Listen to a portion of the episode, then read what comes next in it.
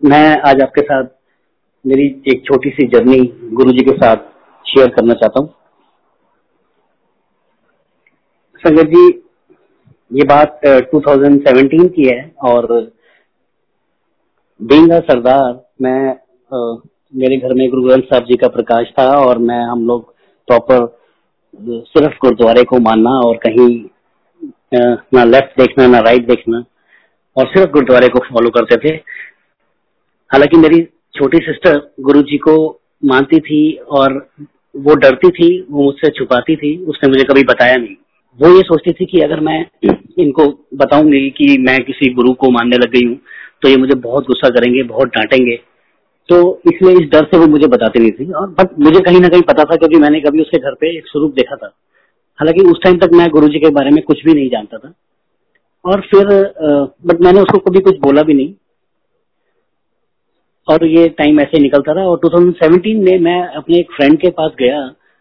उसके उसके ऑफ़िस में गुरुजी का स्वरूप था। तो मुझे रिकॉल हुआ कि ये ही स्वरूप मेरी सिस्टर के घर पे भी है और मैंने उससे पूछा कि ये कौन है?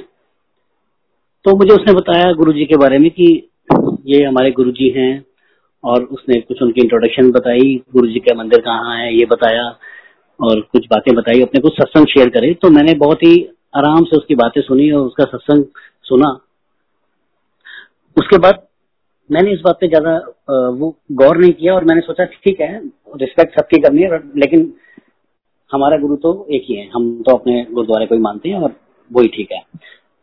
उसने मुझे ये बताया था कि गुरु जी का मंदिर है, वहाँ पर साल में चार पाँच फ़ंक्शंस होते हैं। और मुझे ऐसा भी बोला कि कभी अगर मौका मिले तो तू ज़रूर जाना। तब मैंने उसकी बात को सुना सुना कर दिया और मैंने सोचा कि नहीं, मैं कहाँ जा पाऊँगा। चलो ठीक है, ओके। उसके बाद, उसके एक दो महीने के बाद ही अचानक मैं एक दिन ऑफ़िस जा रहा था और जैसे रास्ते में मेरी कार रेड लाइट पे खड़ी थी और मैंने अपना फ़ोन उठाया हाथ में और जैसे ही मैं अपना फ़ोन स्क्रॉल करने लगा तो सामने गुरु का स्वरूप आ गया मेरे फ़ोन पे स्क्रीन पर फेसबुक पे और उस पर नीचे लिखा होता गुरु जी बर्थडे तो मुझे लगा कि शायद आज गुरु का उनका बर्थडे है, वो मुझे बता रहा था मेरा फ्रेंड तो मुझे लगा शायद आज वो बर्थडे होगा। वो दिन सिक्स जुलाई थी। तो मैंने अपने फ्रेंड को कॉल किया, मैंने उसको बोला आज तेरे गुरु जी का बर्थडे है। तो वो बोला, नहीं नहीं, आज नहीं है, कल है। तो तू चला जा। और मैंने सोचा कि अच्छा चलो, ठीक है। शायद ये सब कुछ गुरु जी करवा रहे थे, वो हमें कैसे कनेक्ट करते हैं, ये उन्हीं को पता होता है। और संगत जी मैं नेक्स्ट डे सेवंथ को मैं अपने ऑफ़िस में बैठा था और अचानक शाम को पाँच बजे मुझे इतनी ऐसा लगा जैसे कि मुझे वहाँ जाना ही चाहिए। और मैंने अपनी आंटी को कॉल किया और मैंने बोला कि रेडी हो जाओ, बच्चों को भी रेडी करो, हमें एक जगह चलना है। मेरी आंटी ने पूछा नहीं, उन्होंने बोला, ठीक है, कहीं जाना होगा। तो हम, वो रेडी हो गए और मैं घर पे आया। मैंने उनको बताया कि हमें एक ना, वो गुरु जी का मंदिर है, वहाँ जाना है।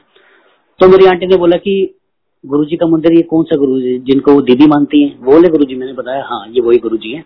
तो कह रही, आपको क्या हो गया? आप कहाँ जा रहे हो? कैसे जा रहे हो?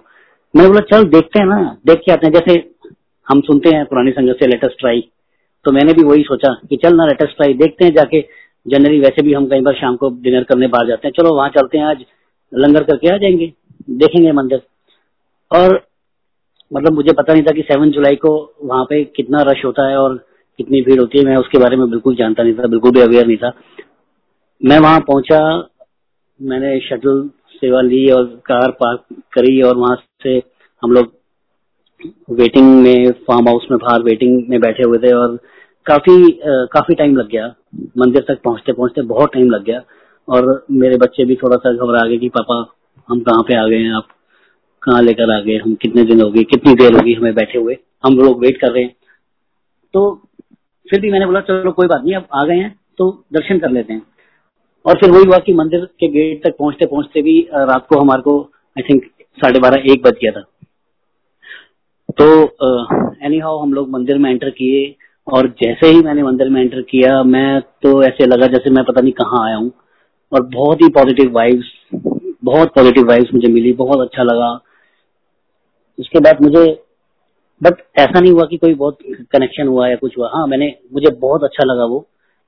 वहाँ का और वहाँ का, वहाँ की वाइब्स मुझे बहुत अच्छी लग रही थी और मैंने, हम लोगों ने फिर दर्शन किए और लंगर किया और हम लोग घर वापस आ गए।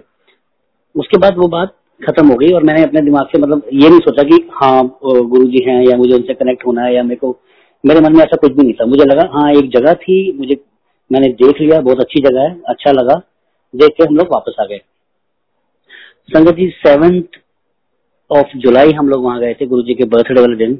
और अप्रोक्सीमेटली डेढ़ महीने के बाद ट्वेंटी ऑफ़ अगस्त मुझे गुरु जी ने ड्रीम में दर्शन दिए। वो मेरे पास आए एक्चुअली गुरु जी अपने सिंहासन पर बैठे हुए थे। उन्होंने ब्लैक कलर का चोला पहना हुआ था सिल्क का कुर्ता और धोती थी वो, और उसके ऊपर व्हाइट कलर की स्ट्राइप्स थी और बहुत ही शाइन कर रहा था। और गुरु जी प्रॉपर अपने सिंहासन पर बैठे हुए हैं और मैं नीचे बैठा हूँ।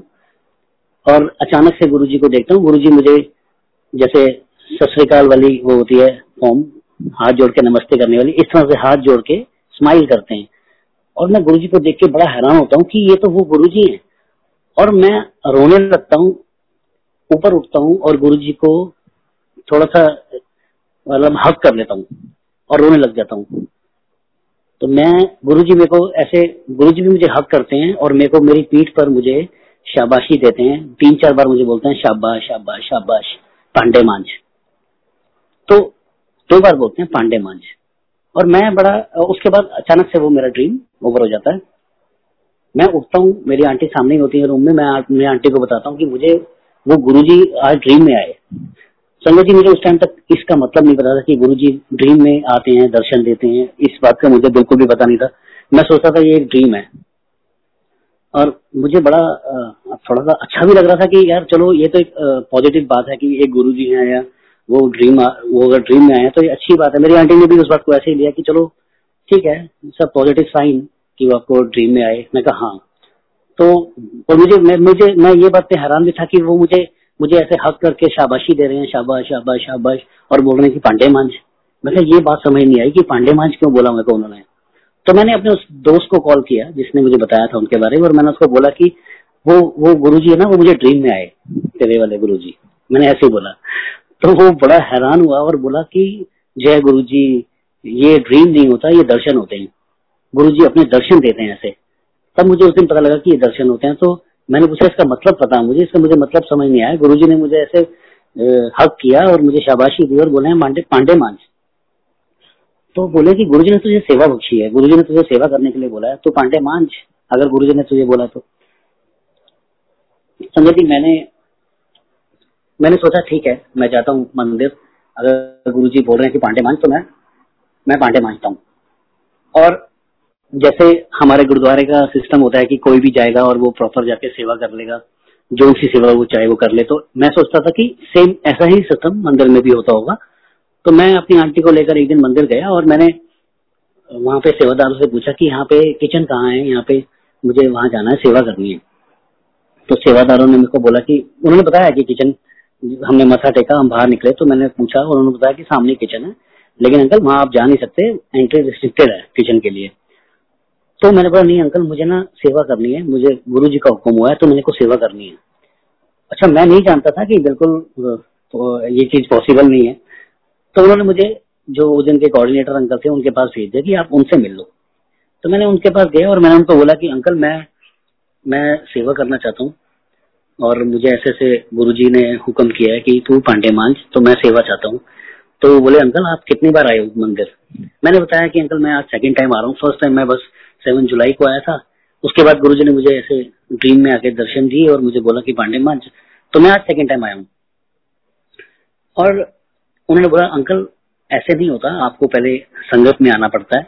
आप संगत में आइए कुछ टाइम गुरु जी का हुक्म होगा, आपको सेवा ज़रूर मिल जाएगी, लेकिन आपको उसके लिए पहले संगत में आना पड़ेगा। तो मैं थोड़ा सा डिसअपॉइंट भी हुआ कि मैंने सोचा कि गुरु जी ने तो मुझे बोला कि सेवा कर, पांडे मांझ और मुझे तो सेवा ही नहीं मिली। तो मैंने, मैं नेक्स्ट डे मैं वहाँ से घर आ गया डिसअपॉइंट हो गया कि ऐसा क्यों हुआ। बट मैंने अपने फ्रेंड से पूछा, उसने बोला कि पांडे मायने तू बंगला साहब गुरुद्वारे जाके मान ले। संगत जी, मैं बंगला साहब गुरुद्वारे चला गया, मैंने वहाँ पांडे मांझे लेकिन मेरे मन में वो बात थी, वो कसक थी कि मैं चाहता था कि गुरु जी ने बोला था मेरे को उनके मंदिर में ही पांडे मांझने हैं। तो मुझे पता नहीं था मंदिर के टाइमिंग्स और मंदिर के डेज़ के बारे में कि मंदिर कब खुलता है, कौन कौन से डेज़ ओपन होता है। तो मैं एक दिन संडे को सुबह मंदिर चला गया। और जब मैं मंदिर के गेट पे पहुँचा और देखा तो कुछ सेवादार सेवा के लिए अंदर जा रहे थे तो मैं भी उनके पीछे पीछे अंदर घुसने लगा तो मुझे सिक्योरिटी वाले अंकल ने रोक लिया। सिक्योरिटी वाले अंकल बोले कि अंकल आप कहाँ जा रहे हो? मैंने बोला अंकल मैं अंदर जा रहा हूँ, मुझे सेवा करनी है। तो उन्होंने बोला अंकल आप सेवा कर, सेवादार हो? मैंने बोला, नहीं अंकल मेरे को सेवा करनी है, मैं अभी तक नहीं कही। तो बोले अंकल ऐसे नहीं होता। आप आप यहाँ पे पहले आओ, संगत में आओ रेगुलर छह आठ महीने, आपको सेवा फिर मिलेगी। तो मैं बड़ा, बहुत ज़्यादा मेरे मन में ना एक दुख आ गया और मैंने ये सोचा कि गुरुजी, आप तो मुझे कहते हो कि सेवा करो और यहाँ तो मुझे कोई घुसने भी नहीं देता मंदिर के अंदर। मैं कैसे सेवा करूँ? तो मैं, मैंने बोला, अंकल, और मैं थोड़ा गुस्सा भी हो गया। मैंने बोला, अंकल, मुझे क्या करना है बताओ? वो कहते हैं, आप यहीं से बाहर मथा टेक लो, मंदिर के गेट पे। संगत जी, मैंने अपने मैंने शूज़ उतारे थे और मैंने, मैं वहाँ मथा टेक रहा था। मेरी आँखों में आँसू थे, मथा टेकते टाइम मेरे मन में इतना वो आ रहा, इतना दुख लग रहा कि गुरु जी आपने मुझे बुलाया कि तुम बांडे मांझ और यहाँ तो मुझे कोई जिससे बात करता हूँ, मुझे मना कर देता है, जिससे बात करता हूँ, मुझे गुस्सा नहीं देता है। मुझे सब बोलते हैं कि अभी ऐसे नहीं मिलती सेवा। छह आठ महीने आओ, उसके बाद मिलती है सेवा। तो मैं बड़ा, बहुत ज़्यादा मेरे मन में ना दुख लग रहा था और मैं लिटरली आई वॉज़ क्राइंग और मैं मत्था टेक रहा था, मत्था टेक के मैं जैसे ही उठा, अचानक मंदिर के अंदर से एक अंकल आए। वहाँ पे कुछ और भी संगत थी जैसे जनरल संगत आ जाती है और वो मथा टेक के जाते रहते हैं तो मैं भी उनके बीच में ही था। वो अंकल आए, सीधा मेरे पास आए और मुझे आकर उन्होंने बोला, क्या हुआ? हाँ क्या हुआ आपको? तो मैंने बोला, अंकल, मैंने को सेवा करनी, मुझे सेवा नहीं मिलती। बोले अच्छा आपको सेवा नहीं मिलती, आओ मेरे साथ आओ। शूज़ पहन लो। मैंने फटाफट शूज़ पहने, वो मुझे उस टाइम जोड़ा घर बन रहा था जोड़ा घर की कंस्ट्रक्शन चल रही थी। और मैंने अंकल के साथ किया और मैंने जोड़ा घर में, उन्होंने मुझे लेकर गए जोड़ा घर वो बोले, यहाँ पे देखो, ये मिस्त्री लगे हुए हैं। यहाँ पे ये लोग सेवा कर रहे हैं, ये कंस्ट्रक्शन हो रही है। आप इनके साथ ये करवाओ। यहाँ पे सेवा होगी। इनको ईटे पकड़ानी है या इनको कुछ भी चीज़ की ज़रूरत हो तो आप इनके साथ इनके साथ लग जाओ। तो मैंने बोला, जय गुरु जी मुझे बहुत तसली हुई कि मुझे सेवा मिली। मैंने अभी हार्डली एक ईट ही पकड़ाई होगी। एक और सेवादार आया मेरे पास। उसने मेरे मेरे पीछे से मुझे बुलाया, अंकल, मेरे साथ आओ। तो मुझे पता नहीं था। मैं उनके साथ गया और वो मुझे मंदिर के अंदर ले गए अपने साथ साथ वो ऑलरेडी वहाँ सेवा करते थे। संगत जी यकीन मानना, वो सेवादार मुझे शिवलिंग पर लेकर गया। मैंने शिवलिंग पर शिवलिंग पर कुछ कंस्ट्रक्शन का सामान था। वो सामान उतारना था और उस दिन सिर्फ़ एक वो सेवादार था और एक मैं था। हम दो सेवादार थे। शिवलिंग पर मैं वो सामान उतारने के लिए चढ़ा। मैंने शिवलिंग पर दो घंटे सेवा करी। मेरे कहने का मतलब यह है संगत जी की पंद्रह मिनट पहले मैं रो रहा था मंदिर के गेट पर कि गुरु जी मुझे तो कोई अंदर नहीं घुसने देता। आप तो कहते हो सेवा कर। और पंद्रह मिनट के अंदर गुरु जी ने मुझे शिवलिंग पर सेवा बख्श दी। तो ये है हमारे गुरु जी ये है गुरु जी हमारे भाव देखते हैं। हमारे भाव देखते हैं। मैं जितना शुक्राना करूँ गुरु जी का, उतना कम है। उसके बाद संगति, उस टाइम ऐसा था, वो टाइम मेरी लाइफ का बहुत टफ टाइम था। मैं अपनी बहुत ज़्यादा मनी क्राइसिस था, कुछ और इश्यूज़ थे, मेरे बिज़नेस में कुछ प्रॉब्लम चल रही थी। और मुझे ऐसा फील ऐसा भी फील होता है कि गुरुजी हमें उसी टाइम अपने पास बुलाते हैं, जिस टाइम पर हमें सबसे ज़्यादा उनकी ज़रूरत होती है, जिस टाइम पर हमारे सारे दरवाजे, सारे रास्ते बंद हो चुके होते हैं गुरु जी उसी टाइम हमें अपने पास बुलाते हैं। तो एग्जैक्ट वो वही टाइम था जब मुझे, मेरी तरफ़, मेरे मेरे लिए सारे रास्ते बंद थे, मुझे कहीं कोई दिखता नहीं था। मुझे गुरु जी ने वहाँ बुलाया। संजय जी, ऐसा होने लगा मेरे साथ कि मैं घर से निकलता था। मेरी आंटी मेरा लंच पैक करती थी। मैं घर से निकलता था ऑफ़िस जाने के लिए और मेरी गाड़ी मंदिर चली जाती थी। मैं खुद हैरान होता था कि मैं कर क्या रहा हूँ। मैं घर से निकलता था ऑफ़िस जाने के लिए, लेकिन मैं सीधा मंदिर पहुँच जाता था और ये रूटीन रोज का हो गया मेरा। मैं, मेरी आंटी मुझसे रोज पूछती थी कि आज तो आप काम पे जाओगे ना? मैं बोलता था हाँ जाऊँगा। लेकिन जैसे ही बाहर मैं मेन रोड पे आता था, मेरी गाड़ी राइट होने की बजाय लेफ़्ट टर्न होती थी, सीधा मंदिर की तरफ़। मैं मंदिर जाता था, वहाँ कंस्ट्रक्शन की सेवा में लग जाता था।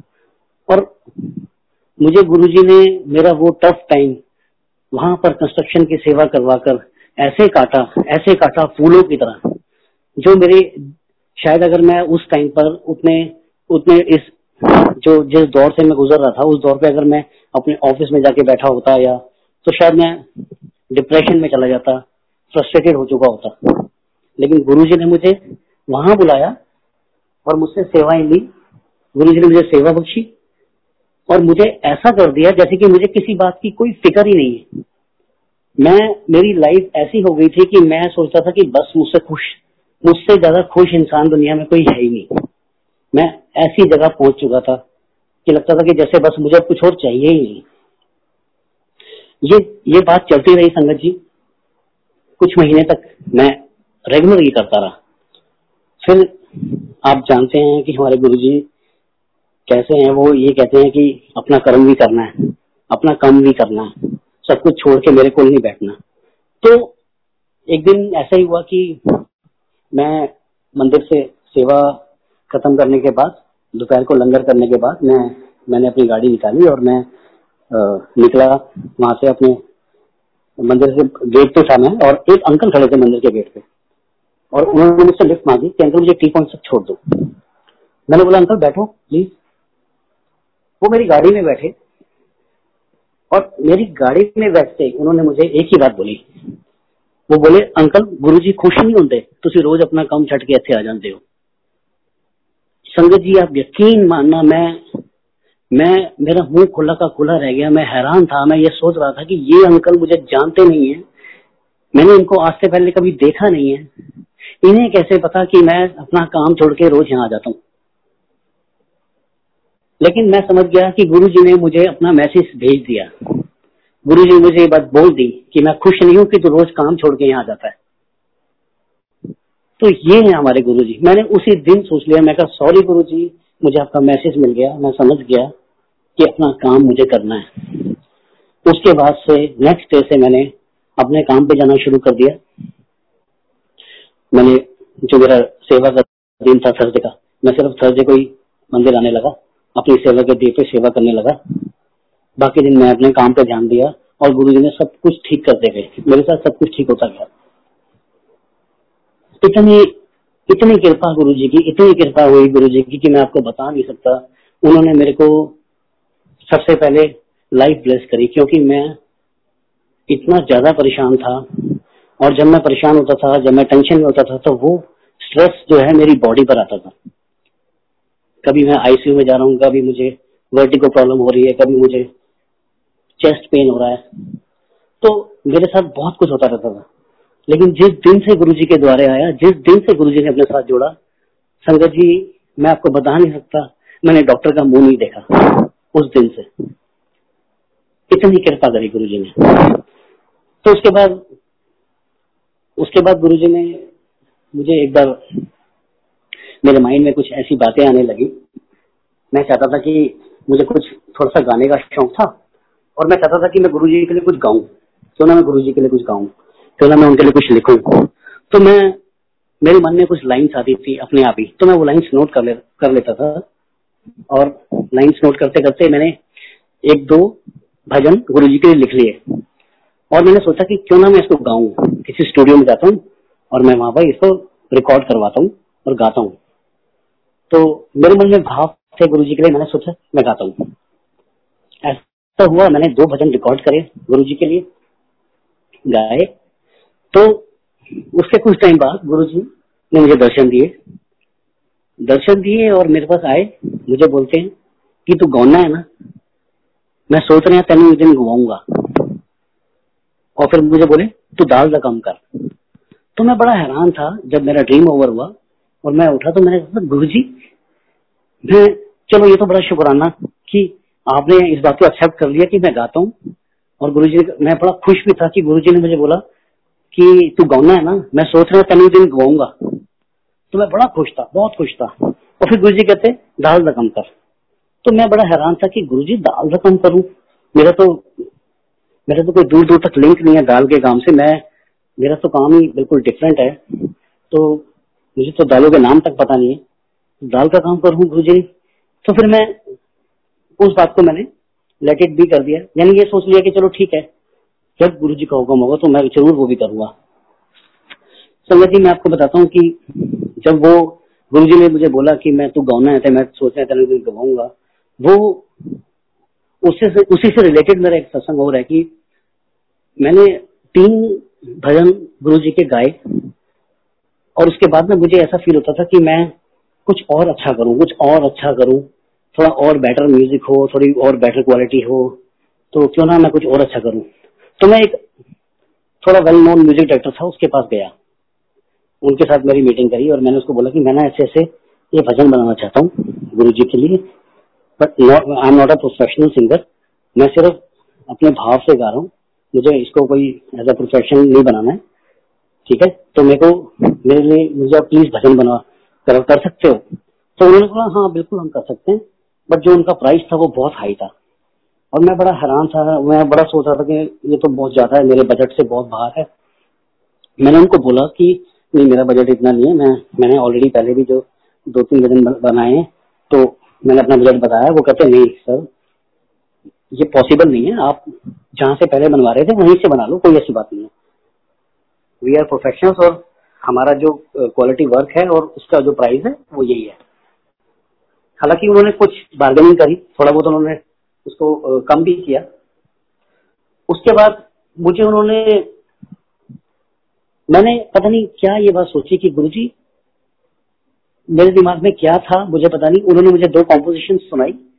मुझे वो कॉम्पोजिशन इतनी अच्छी लगी। मैंने बोला, आप ये ना मेरे लिए फिक्स कर दो। ये कॉम्पोजिशन नहीं गाऊँगा। प्लीज़ बोले, ठीक है, आप एडवांस दे दो और आप उसके बाद गा लेना। तो मैंने उनको, मेरे पास एडवांस कुछ पेमेंट पड़ी थी, मैंने उनको दे दी। जो जितनी पेमेंट मैं एक पूरे भजन पे लगा रहा था, उतनी पेमेंट में तो उनको एडवांस में चली गई। अब मेरे पास पैसे नहीं थे। मैं बड़ा सोच भी रहा था, मैं गुरु जी मैंने किया क्या?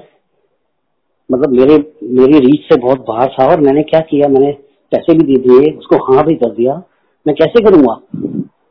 और यही हुआ कि उन्होंने मुझे बोला कि, ठीक है, आप फिफ्टीन डेज़ के बाद आइए, आप कुछ प्रैक्टिस कर लो। फिर फिफ्टीन डेज़ के बाद आओ आओ, हम लोग भजन रिकॉर्ड करेंगे। जिस दिन हम भजन रिकॉर्ड करेंगे फिफ्टी परसेंट पेमेंट आप ले आना और उसके एक हफ़्ते बाद आप फिर ले आना, बाकी फाइनल पेमेंट जो दिन भजन कंप्लीट हो जाएँगे आपके। तो मैंने बोला, ठीक है। लेकिन संसद जी मेरे पास पैसे नहीं थे। मेरे पास पैसे इकट्ठे नहीं हो रहे थे।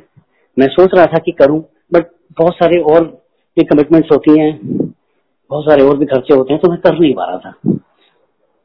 ऐसे करते करते बीस पच्चीस दिन निकल गए और मुझे एक दिन उनका फ़ोन आया म्यूज़िक डायरेक्टर का। उन्होंने मुझे बोला कि, अंकल, क्या बात है? भूल गए क्या आप?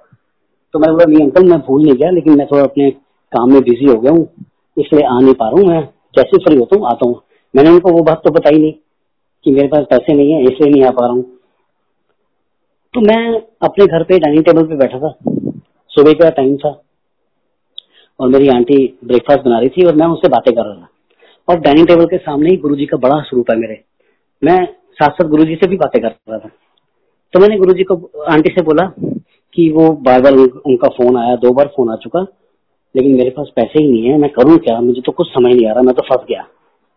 मैं कहा गुरु जी मैं क्या करूँ? और ऐसी बातें करते करते मैंने, मेरे मुँह से निकला। गुरु जी मुझे कोई स्पॉन्सर नहीं मिल सकता क्या? मैं गुरु जी के स्वरूप को देखते हुए ऐसे ही बोल दिया। जनरली कैजुअली गुरु जी मुझे कोई स्पॉन्सर नहीं मिल सकता क्या?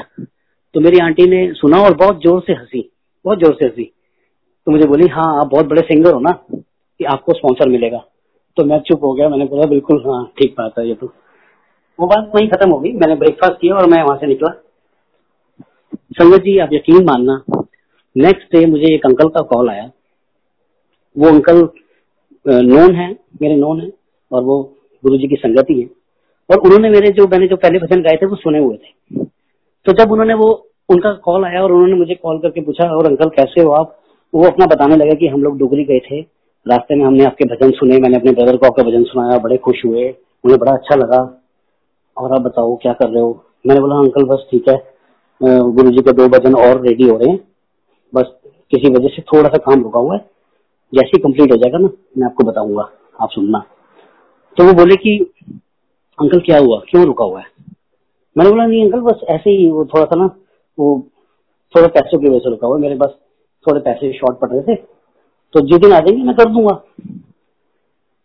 संगत जी आप यकीन मानना, वो अंकल ने मुझे बोला, अंकल, बुरा नहीं मानो। पैसे मैं दे दू, आप भजन बना लो मेरी आँखों में आँसू थे संगत जी।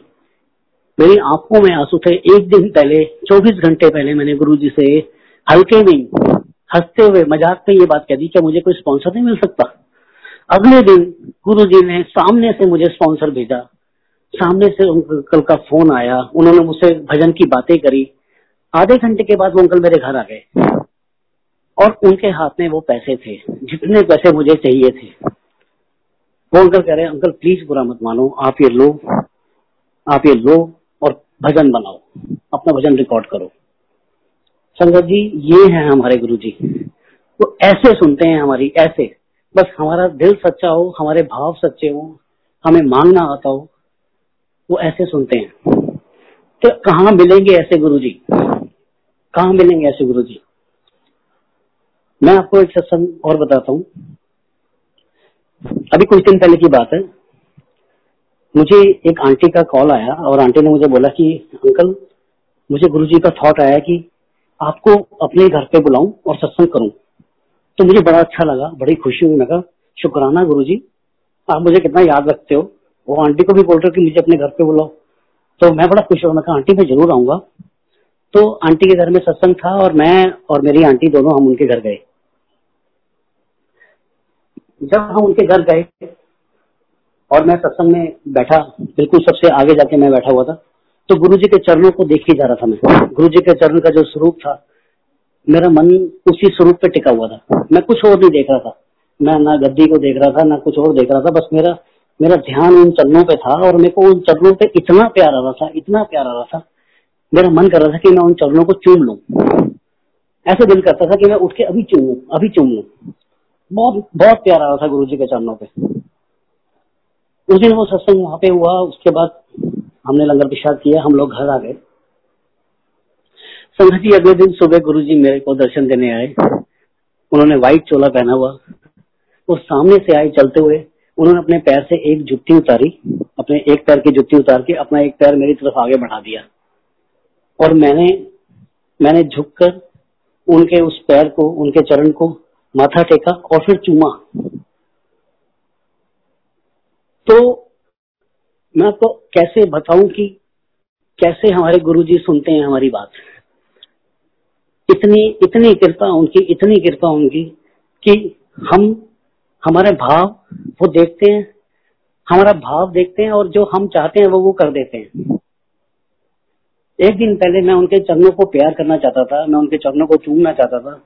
गुरु जी सामने से आकर उन्होंने अपनी जुत्ती उतार के मेरे को स्पेशली अपना चरण मेरी तरफ़ आगे बढ़ा दिया कि ले चूम ले। मैंने उसको चूमा। मुझे वो सुख भी गुरु जी ने दे दिया।